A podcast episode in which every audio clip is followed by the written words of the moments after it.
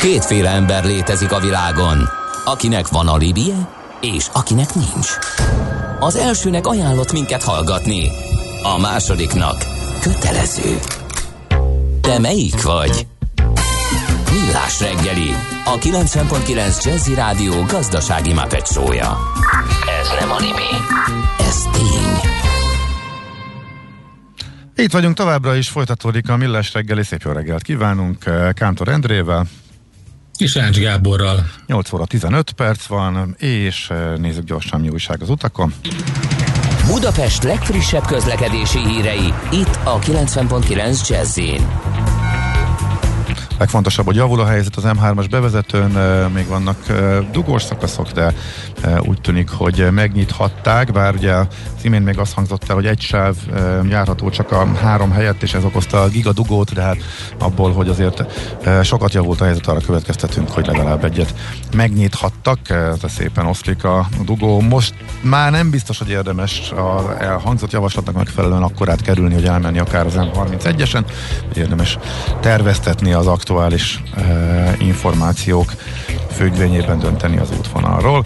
Bent a városban kicsit nőtt a forgalom, uh, Lódi előtt uh, igen, a Rákóczi híd irányába látszik egy kicsit komolyabb torlódás, nem nullást, meg hát kötelességszerűen meg említem, a szokás szerint áll, mint a cövek. Te mit látsz ezen kívül? Semmit, hát néztem, hogy a, a, azokon a szakaszokon nehéz közlekedni, ahol ugye Blaha és környéke, uh, Asztória és környéke. Ja, igen, bocsánat, Blahára ír, írt a pengész, hogy elfelejtettem, hogy a Blahát elkezdik túrni, erről beszéltünk egy órával ezelőtt részletesen ottani forgalmi helyzetről 7 óra után, uh, mármint, hogy a sávzárások hogyan alakulnak. A sorákosan 40 perc idáig az út írta nekünk uh, néhány perccel ezelőtt uh, pengész, tehát a Blahával kapcsolatban. Az adó a jövedelem újrafelosztásának egyik formája, a költségvetés bevételeinek fő forrása, a jövedelem szabályozás eszköze. Az adóztatás fő célja anyagi eszközök biztosítása közcélok megvalósításához. Nézd meg az ország adózását, és megtudod, kik lakják. Adóvilág, a millás reggeli rendhagyó gazdasági utazási magazinja, ahol az adózáson és gazdaságon keresztül mutatjuk be, milyen is egy ország vagy régió. Adóvilág, iránytű nemzetközi adóügyekhez. Na, hát ebből környéki túránkon most jutunk el a legnagyobb játékoshoz, Szaudarábia következik, kalauzunk pedig természetesen, ahogy minden hétfőn, Gerendi Zoltán, a BDO Magyarország ügyvezetője, adótanácsadó partnere.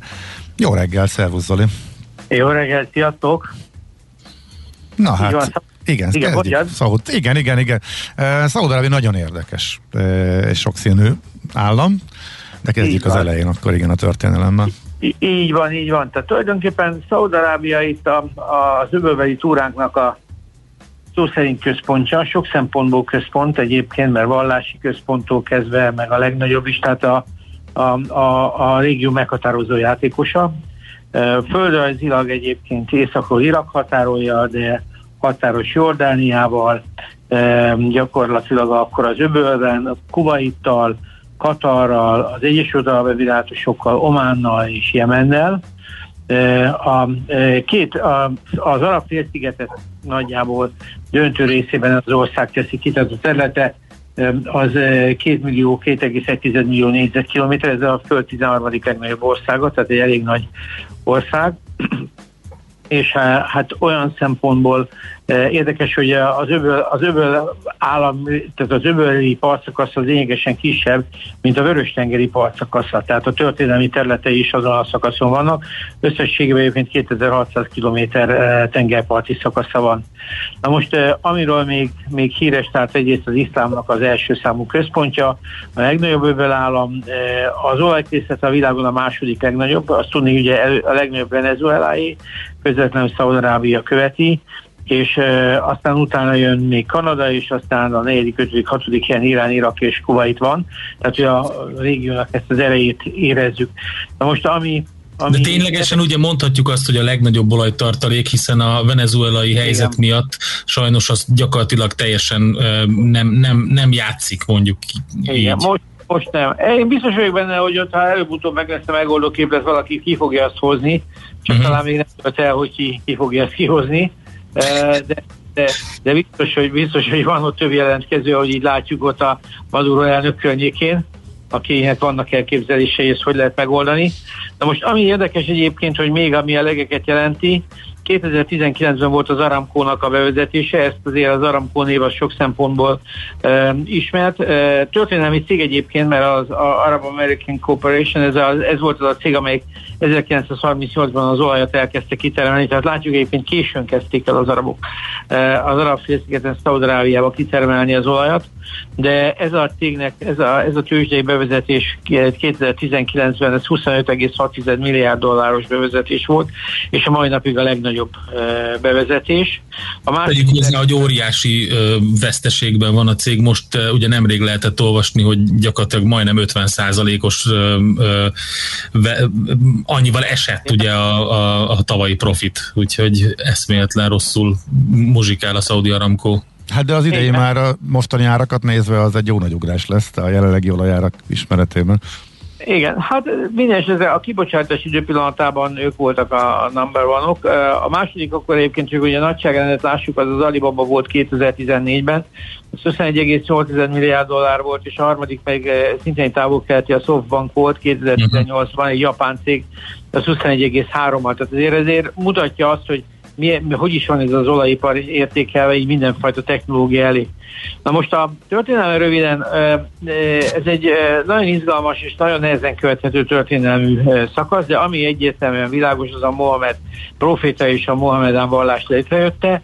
Mohamed proféta időszámítás szerint 571 és 632 között élt, és hát gyakorlatilag a halált megalapította a vallást, a, a, a, a vallási színhelyek, tehát Eh, Mekka, Medina, ezek mai napig nagyon-nagyon komoly nagy városok, tehát e, gyakorlatilag e, az ő vallás alapítása követő után kalifátusok jönnek létre, és a vallás terjedésnek tehát el, el, elterjed. A 16. századtól az ottomán birodalomnak a részévé válnak, tehát egyik kalifátus sem válik olyan erőssé, de a terület maga, amivel borzasztó sivatagos és kietlen, ezért a nagy jelentőséggel nem bír majd ami így megint egy nagyot ugorva, tehát nem belemenve az apró kisebb történetekbe, eh, amik lehetnek egyébként jelentősek, de a lényeg az, hogy 1932. szeptember 23-án hol, hol, jön létre Szaudarábia, amelyik eh, a, a Riád környéki teletekről indul, tehát két állam eh, alapítja ezt meg, és aztán ez egészül ki ezé a nagy területé. A Saudi az annyit, annyit jelent, hogy a, a, a Saudi az egy Saudi, az egy család, 1744 óta egyébként királyok, a Riad környéki területeken, és e, tulajdonképpen ez a királyokra elnevezett föld. Tehát a Saudi, Saudi Arábia, ez a szaudiaknak az Arábiája, tehát ez egy létező család, és egyébként egy borzasztó nagy család. Ez az, amelyik Szaúd-Arábiát uralja, és én nem mennék bele a, a, az arab családnevek boncogatásába, de amikor az ember úgy hallgatja ezeket a, a hatodik név után már valószínűleg biztos, hogy ki lehetne találni, hogy kikéhez tartozik, de a lényeg az, hogy ma ez a család irányítja ezt a, ezt a királyságot. Tehát a szaudi család az 1744 óta, mint monarchia uralkodik ezen a e, területen. Most a földrajzra visszatérve, e, változatos a földrajz a bizonyos szempontból, mert ugye nagyon hosszúak a tengerparti szakaszai, a vörös-tengeri szakasz az, ami a történelmileg izgalmasabb szakasz, tehát ugye itt van Csedda, ehhez van közel Mekka és Medina, Riad az igaz, a főváros az már bejebb van, tehát az majd mondjam az öböl felé van, de az is egy ilyen kereskedelmi pontból fejlődött ki. A legmagasabb pontja az 3000 méter, a tengerpart mentén, illetve a nagyjából a rész a, a, a szárazföldnek is a döntő hányada az egy ilyen magasabb, tehát az átlag magassága is 600, de a legmagasabb hegy az 3000, és nagyjából kietlen sivatag, tehát a termőföld az másfél százaléka az országnak. Tehát ez egy nagyon, nagyon, nagyon, nagyon problémás terület, de igazából pont ezért nem volt olyan nagy jelentősége sem. A, a tehát művelésre részben alkalmatlan, állattenyésztésre, ilyesmikre e, volt e, alkalmas. Ami a lényeges, hogy 1960-ban, tehát viszonylag az olajiparnak az első pár évtizedét föltem még csak 5 millióan voltak, már ez az ország 35 milliós lakossággal bír, de ebből 13,5 millió úgymond bevándorló. Tehát a legnagyobb város az Riadot 5 millióan vannak, Jeddah a második, az gyakorlatilag egy kikötővárosuk a Vörös-tengeren, az egy 3 milliós, ezek minden, tehát a Riad ugye kormányzati és politikai központ, Jeddah meg a kereskedelmi központ, ha így nézzük. Tehát egy nagyon, nagyon felgyorsult a lakosságnak a betelepülése, ami, aminek egyébként követke, ami a növekedésnek az egyik oka a, például a kuwaiti öbölháború, de ugyanúgy a szíriai válság, az iraki háború, tehát itt azért ezeket a, ezeket a, a háborúkat Szaudarábia aktív betelepülőkkel követte le.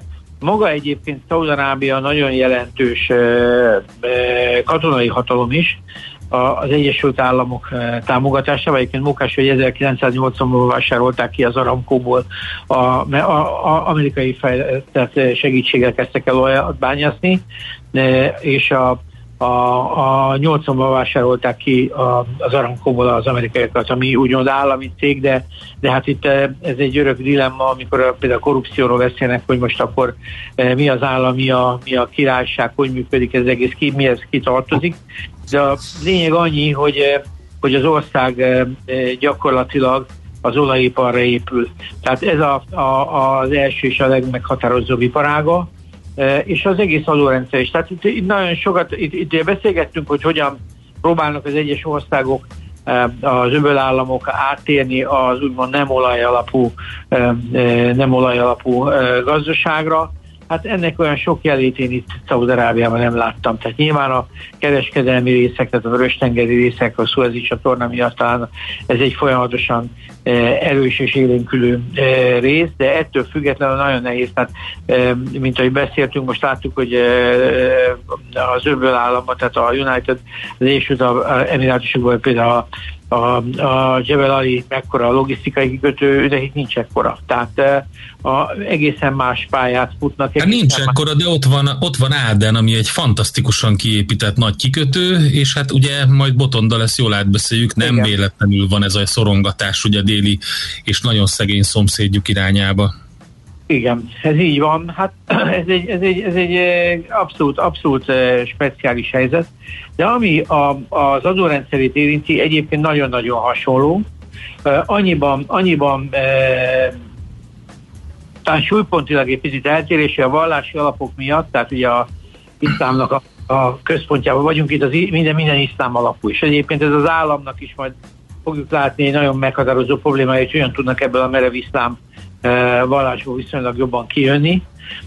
De a lényeg az annyi, hogy az adórendszerük az ilyen szempontból egy tényleg, tényleg egyszerű, van áfájuk, ezt 2018 óta bevezették, ez 5 százalék, és hát nagyjából látjuk azt, hogy 2020-ban megemelték egyébként 15 százalékra ezt az ötöt, tehát e, itt azért kezdenek az áfával egy kicsit jobban, jobban számolni, a százszázalékos fogyasztási adót a dohánytermékeken látjuk, meg a, a szótrinkeken van 50 százalék, eh, energiai dalkon 100 százalék, tehát ezek a fogyasztási adók megjelentek. A társasági adójukat nagyjából ketté válik, akik eh, úgymond nem szaudi tulajdonok, azok egy 20 százalékos mértékkel eh, adóznak, de rengeteg speciális eh, eh, vonás van akik pedig nem, e, és ez jövedelemadó, akik pedig szaudiak, e, azoknak a úgynevezett zakatot kell fizetniük, ami az iszlámadó, ami a, a, a zakat e, az egy vagyoni jellegű, a társaság vagyonát veszi alapul, annak a kettő és fél százaléka, a, ezt kell nekik befizetni. Helyi adójuk nincsen, tehát ez, ez ugyanúgy nincsen, és, és, és nincsen személyi jövedelemadójuk sem. Tehát ezt nem bonyolítják túl. Érdekes ez az egész adó struktúra, adó gondolatvilág, de egy biztos, hogy a világ első számú olajexportoréről beszélünk, tehát itt azért a gondok még úgy nem jöttek el. Tehát most lehet, hogy az Aramco tényleg nem, nem homorít, és az olajár, vagy nyilván nem tudom mi, mi más befolyásolja az ő izéket, de hát nyilván a Vörös-tengeren őket voltak, akiket, ha jól emlékszem, megdrónoztak a, a, az irányiak is, tehát itt azért folyamatosan, azt hiszem azok a Aramkó telepek voltak, nem is tudom, leállásuk is volt, ebből elég jelentős, de a lényeg az, hogy adójogilag egy, egy nagyon, érdekes, nagyon érdekes terület, hogy a magánszemélyeket ilyen szempontból teljesen szinte mentesítik. Uh-huh. Oké. Okay. Ez Oli nagyon érdekes volt, nagyon szépen köszönjük, és hát még a politikai, meg külpolitikai vonulat is izgalmas lesz. Érdekes, ez érdekes, ez pont a vallási háttér miatt, mert uh-huh. ez mhm. egy nagyon, tehát, tehát gazdaságilag viszonylag egyszerű a többiekhez képest, egyszerű, viszont szerintem már maga a történelme okán egy hihetetlen, és ahogy próbál ez a, ez a merev iszlám ország változni, ez egy, ez egy nagyon érdekes folyamat. Uh-huh. Igen, erről is mindjárt beszélünk, Boton, de az Oli, nagyon szépen köszönjük, szép napot, jó köszönöm. munkát! Én köszönöm, sziasztok! Szia, szia! Gerendi Zoltánnal beszélgettünk tehát eh, Szaudarábiáról, az adóvilágrovatunk első részében, ő a BDO Magyarország ügyvezetője, illetve adótanácsadó partnere, és ahogy ígértük Feledi Botont, külpolitikai szakértővel folytatjuk rögtön a rövid hírek után. Műsorunkban termék megjelenítést hallhattak. Folytatódik az adóvilág, a millás reggeli rendhagyó gazdasági utazási magazinja. Nézd meg egy ország adózását, és megtudod, kik lakják. Adóvilág. Iránytű nemzetközi adóügyekhez. És a vonalban itt van velünk tehát Feledi Botont külpolitikai szakértő. Jó reggelt kívánunk! Igen, kívánok! Ó, igen, igen. Hát a Szaudarábia azt hiszem, hogy a legtöbbet akkor szerepelt az elmúlt években a hírekben, amikor hát elég durva módszerekkel eh, gyilkoltatta meg eh, azt az újságírót, ellenzéki újságírót, Jamal Hadzsogit eh, Törökországban, és ennek komoly hatásai voltak, de ettől eltekintve is elég érdekes helyzetben van az ország, nem? Abszolút, abszolút. Tehát miközben, ahogy itt beszéltétek, nem, nem akkora tengeri hatalom, mégis magát is három kontinens közötti átjáróháznak és hát ellenőrző pontnak tekinti. Egyben van nekik egy 2030-ig szóló víziójuk, ami arról szól, hogy majd hogyan lesznek kevésbé függők az olajtól. Ennek a másik mottója pedig az, hogy eh, a, az iszlám és az arab világnak a szíve. Tehát ez az önképük eh, a szaudiaknak, uh-huh. és azért ez egy nagyon fontos eh, megjegyzés, mert ebből látjuk, vagy érezzük azt, hogy hogy miért vállalják fel ezt a számtalan konfliktust, amiben most uh, belementek az elmúlt években. Nyilván ez uh, a rendkívül fiatal korona herceg, ugye korona herceg fogja követni a most már több mint 80 éves uralkodót uh, egy adott pillanatban hivatalosan is, de hát nem hivatalosan, de facto gyakorlatilag már már most is ő a felnök, ugye?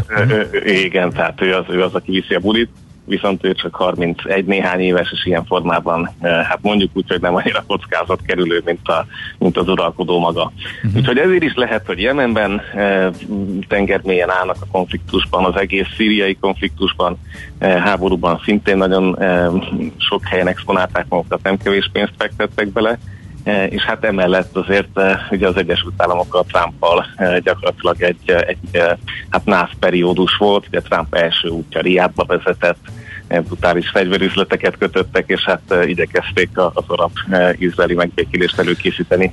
Ha ennek mi volt a háttér, ezt én akkor nem értettem, vagy nagyon nem értettem, ezt a nagy egymást keblére borulást. Ugye az az igazság, hogy ahogy a, a palesztinoknak az ügye egyre kevésbé lett szimbolikus, és magukat a palesztinokat a, a hagyományos arab világ sem kívánta különösebben befogadni, lehet, hogy persze küldenek támogatást, de ez, ez sokkal inkább szólt az izraeli geopolitikának, mint annak, hogy a palesztinokkal testvériséget éreztek volna, vagy legalábbis kívülről eh, lassan az elemzői konszenzus az ebből az irányba mutat. Eh, miközben az üzleti lehetőségek pedig adottak, de leginkább azért a, a legfontosabb tényező alig, hanem az Iránnal szembeni fellépés. Tehát ha visszagondoltok, ugye Irán az, aki hát mindig azzal fenyegetőzik, hogy egyszer majd egy atomrakétát megépít, mm-hmm. és azt Izraelre kilövi, és hát Irán az ős ellensége vallási okokból is, meg hát a perzs arab kérdésben is eh, Riádnak, tehát a regionális eh, vetétás az gyakorlatilag eh, hagyományosan ez az ország.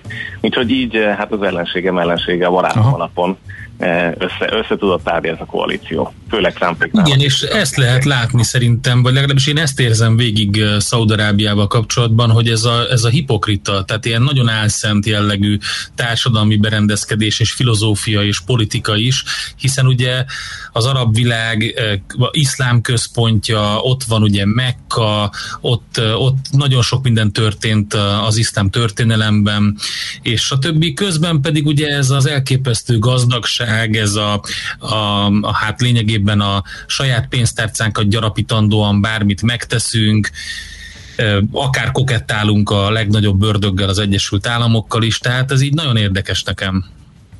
Hát az USA-val azért ez szinte, szinte folyamatos, tehát nagyon érdekes, hogy hogy egyszerűen az USA sem engedheti meg magának, hogy, hogy ne legyen jobb a szaudiak, és ezt a kanyart pont most látjuk. Tehát ha, ha visszaemlékeznek a hallgatók, akkor ugye a Biden adminisztráció pont az általad emlegetett Khashoggi gyilkosság kapcsán egy nagyon komoly nyilatkozattal, tervekkel jöttek, hogy akkor majd itt mi lesz, hogy lesz, és hogyan fogják a szaudiakat az emberjogokra rábeszélni.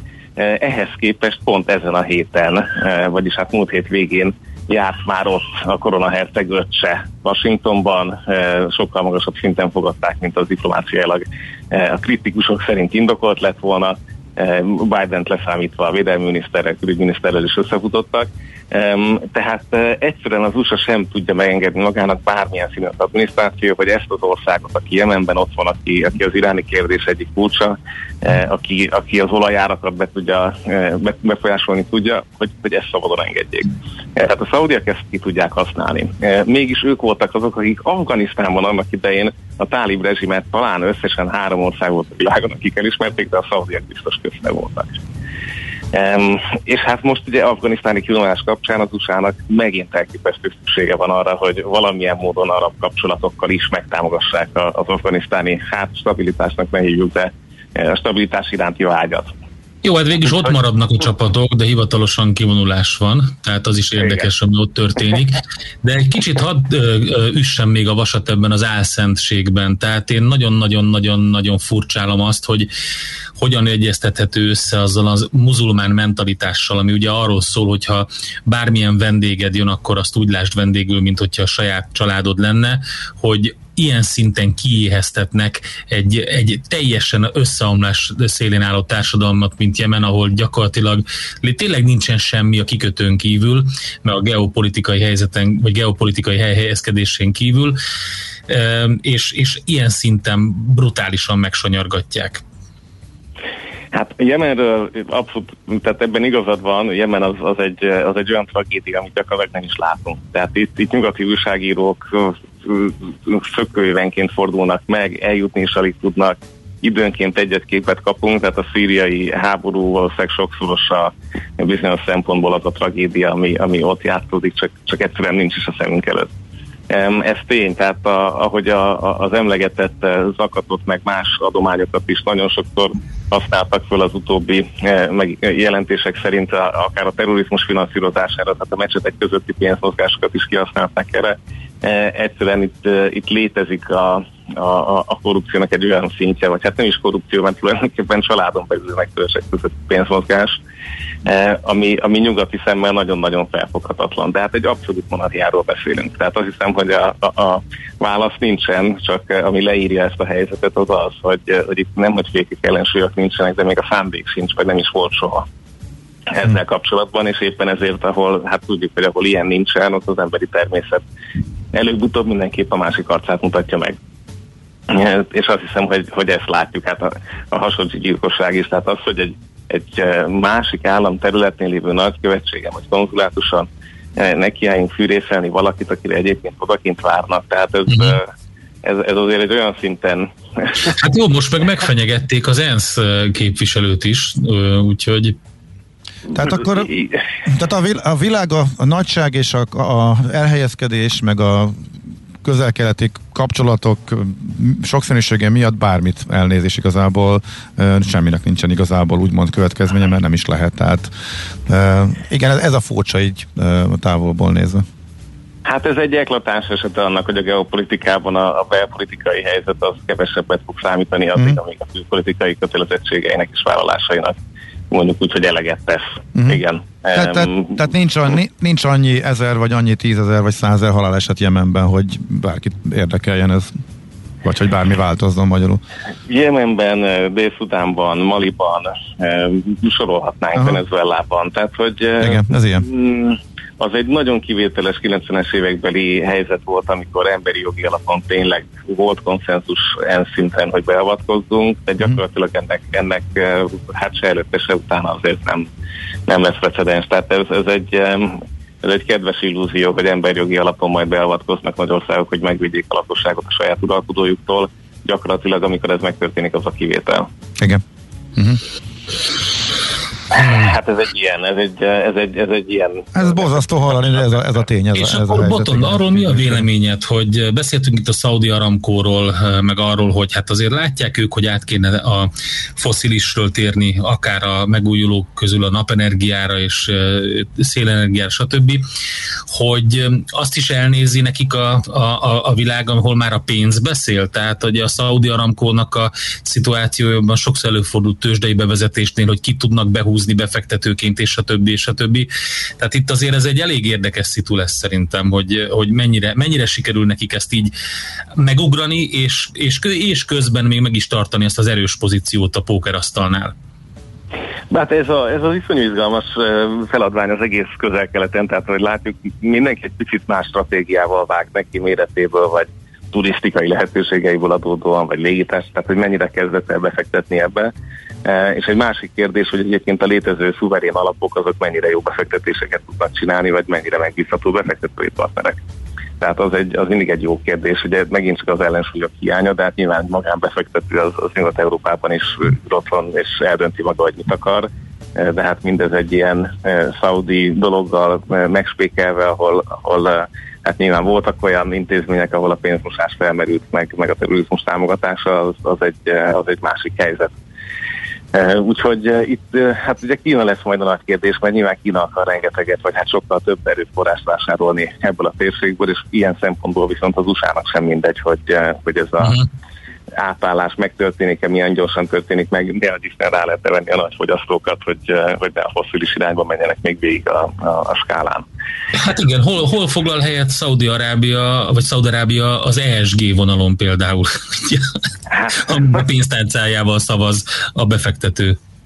Igen. Igen, hát ez, ez szóval nagyon csodálkoznék, ugye itt is néztünk múltkor, tehát itt ugye olyan idézetek vannak, ahol ahol ez az egész klímaváltozás az hát persze létezik, létezik, de itt már így is úgy is meleg volt, tehát nagyon nem, nem, nem, nem lesznek az élenjáróak ebben a történetben. Tehát amíg piac van, már pedig, és ez az, amit gyakran elfelejtünk, hogy nem Európa és Amerika az egyetlen fölvásárló, sőt. E, tehát, hogy, hogy ezeket az energiahordozókat még el fogja vinni évtizedekig a, a Indiától Kínán át a fejlődő világ, és, és egyszerűen a bevételük meg lesz. Uh-huh. Úgyhogy, eh, úgyhogy itt nem arról van szó, hogy neki öt év alatt át kell állni. Eh, és ezt, ezt valahogy már ők is felmérték, és ilyen szempontból ez a kérdés, hogy stratégiailag eh, a transatlanti térség az még tudja valami mással ösztönözni az együttműködést, tehát mi lesz az a geopolitikai játszma, ami az olaj mellett ki tud alakulni, amivel mondjuk úgy, hogy a, a, a jelenlétünket, vagy a beleszólási esélyünket mm-hmm. euróatlanti térségként ebben a régióban lehet biztosítani, ha katonák nincsenek ott, ha e, befektetések közösek, azokat lehet-e kontrollálni, szeretik-e, ha kontrollálják, de akkor ezek elmennek más e, Ázsia irányokba. Um, úgyhogy hát itt, itt, itt most jelenleg növekszik a kockázat a, a, a euróatlanti térség szempontjából. Uh-huh. Oké, okay, Botan, hát nagyon szépen köszönjük. Hát Elgondol... Izgalmas. izgalmas és elgondolkodtató, mondjuk. Hát szerintem közhet egy fogadás, hogy melyik hallgató hogyan szavaz, hogy lesz-e hidrogén, hidrogén ország ezek közül a közelkeleti államok közül. Tehát, hogy melyik lesz az, amelyik legelőször sikeresen áll a hidrogénre. Ugye valahol, valahol erről is szólna a történet. Aha. Így van, oké. Okay. Szép, nap, szép napot, jó munkát is. Szia, szia. Feledi Botont külpolitikai szakértővel beszélgettünk uh, Szaudarábiáról. Adóvilág, a millás reggeli rendhagyó gazdasági utazási magazinja hangzott el, ahol az adózáson és gazdaságon keresztül mutatjuk be, milyen is egy-egy ország vagy régió. Adóvilág, iránytű nemzetközi adóügyekhez. Aranyköpés a millás reggeliben. Mindenre van egy idézetünk. Ez megspórolja az eredeti gondolatokat de nem mind arany, ami fényli. Lehet kedvező körülmények közt gyémánt is. Hát ezt Két éves. kimondottan rád gondoltam, illetve neked szántam. Köszönöm szépen. Ez, én, amikor azt mondod, hogy Giorgio Armani és rám gondolsz, akkor azt mondom, hogy ez hízelgő. De hogy a mondását, igen. Ja, a mondását, azt hittem, hogy amikor... Hát jó, de egyébként persze. én azt gondolom, hogy ha ilyeneket mondasz, hogy Versace, Lagerfeld, Armani és rám gondolsz, akkor az lekötelez, hogy elmondjam a mondását. De egyébként pont azon gondolkodtam, hogy a nagyok közül, ő még, ő még ott van, ugye azok a kb. a 20-as, 30-as években született nagy divatmogulok közül azt mondja, mindig is úgy véltem, hogy az ing a divat ABC alfája és omegája, mondta Giorgio Armani 87 évesen. Önmaga is egyébként egy karizmatikus, jóképű férfi. Szabad ilyet mondani? Én nekem, mint férfi, megjegyzésként, hogy jóképű férfi, mert most nem tudom, Boris Becker után... Na, talán hogy, férfi a férfiról az még ugye elgurul, de nem hát, biztos. Nem biztos, a... hogy ezt szabad mondani, meg hogy ugye az itt a fontos, hogy ennek van-e hozzáadott értéke, de én azt gondolom, hogy egy szubjektív elemeket tartalmazó műsorban elmondhat, egy karizmatikus, jóképű férfiről van szó, aki kiváló ingeket gyártott. Jóképűnek tartott, jóképűnek, egyesek, egyesek által jóképűnek mondott. Jó csak, csak finoman, nehogy megüssük a bokánkat. Jó kiállású férfi. Na jó, oké. Okay. 87 éves volt. Eh, tegnap hát őt is köszöntöttük ezzel az idézettel. Aranyköpés hangzott el a millás reggeliben. Ne feledd, tanulni ezüst, megjegyezni arany. Van egy mágikus hang a parketten, amire minden színes öltönyös bróker feszülten figyel. Ha megszólal a csengő, jöhet a roham. Báj vagy szel, vétel vagy eladás. Persze minden attól függ, mi történik a csengő előtt. Before the bell. A millás reggeli amerikai piaci robata, hogy tudjuk, melyik gombra nyomjunk, még mielőtt a Wall Street kinyit. Részvényosztály, vigyáz, becsengettek. És a vonalban itt van velünk Bodnár Martin, az Erste befektetési ZRT USA Desk üzletkötője. Jó reggel, szia! Sziasztok, üdvözlöm a kedves hallgatókat! Na hát az űrutazás mennyire mozgatja meg a tőzsdei befektetőket? A tegnapi nap, igen, ez volt az egyik legérdekesebb dolog, ugye az EB döntő kívül, hogy uh, Sir Richard Branson sikeresen eljutott az űr pereméig a Virgin Galactic vállalat Unity 22-es rakéta űrrepülőjével. Egyébként erre a projektre 17 évet készültek, és 85 km magasságba repítette fel a milliárdos az űrrakéta. Ugye ilyen 8-9 nappal megelőzve Jeff bezos aki július 20-án fog majd a Blue Origin rakétájával utazni, ő 100 kilométeres magasságba fog emelkedni. Itt volt egy kis vita egyébként a két cég között, hogy mi számít az űrnek, vagy az űrperemének, hogy a 100 km, 85 kilométeres vonal, ebben ment egy kis viccelődés is a két milliárdos között. De hát ez nyilván Branson, egy... Branson szerint nyilván a 80, a Bezos szerint meg nyilván a 100, tehát hogy ez logikus a terveik alapján, hogy ki melyiket fogja mondani, de hát szerencsére Kármán Todor lefektette ennek az alapjait, úgyhogy a Kármán vonalat elfogadhatjuk a, az űr határának, úgyhogy Pontosan, és ebben is egyébként még, még, még nagyobb média vízhangot kapott ugye az esemény. Uh, Elon Musk is a helyszínen volt, biztatta ugye branson és egyébként egy helyet is foglalt már magának jövőre egy rakétáján, tehát befizetett ő is egy útra, másik 600 emberrel együtt, akik már ugye 250 ezer dollárt letettek arra, hogy utazzanak, ugye a Virginnek, itt a űr repülőjével. A Blue Origin még nem tart itt, ott még nem lehet előre megvásárolni a jegyeket. Ott egy aukció volt, ahol 28 millió dollárért elkelt egy hely, de ott még nem kezdték el sorozatba árulni a helyeket. Ez is egy érdekes dolog, mert ugye a Virgin Galacticnak az árfolyama, azt kell tudni, hogy a pénteki záróára 49,2 dollár volt, a csúcs az 62,7 dollár, a minimumára az pedig egy-két hónapja 14,27 dollár, tehát nagyon volatilis volt a részvénynek az árfolyam mozgása Viszont eddig ugye nem termelt bevételt a cég, most viszont elkezd majd bevételt termelni, és ez egy nagyon érdekes dolog lehet, mert ugye egy garanciát ad avval, vagy egy garanciát adott avval, hogy ez egy biztonságos történet, tehát hogy utazhatnak, jöhetnek a turisták, és fog cashflow streamet is termelni, ezt mutatja ugye a tulajdonosok felé, és egyre többen kezdenek el érdeklődni a SpaceX mint ugye konkurens Elon Musknak a vállalata, és ugye a Blue Origin tőzsdére bevezetése iránt, IPO iránt rengeteg nagyon nagy érdeklődés van, és hogyha ez működik, akkor egy ilyen új kategóriát a légi vagy a űrturizmusba elindíthat. Uh-huh. Hát minden esetre idén, idén fölment a négyszeresére a Virgin Galactic, úgyhogy érdekes lesz majd, ha már elemzések készülnek, és beárazzák azt, hogy ez egy rendszeres és teljesen bevált átlagos szolgáltatássá válik az űrtúra szervezés, úgymond.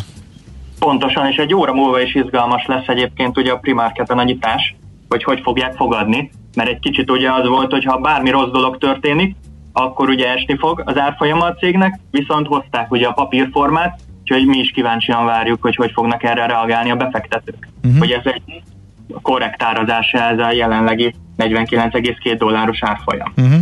Hm, Oké. Okay. Na, és még vannak gyors jelentések eh, más szektorokból is. Pontosan a héten indul a bankokkal és egyéb reálgazdasághoz eh, kötődő cégekkel a jelentési szezon.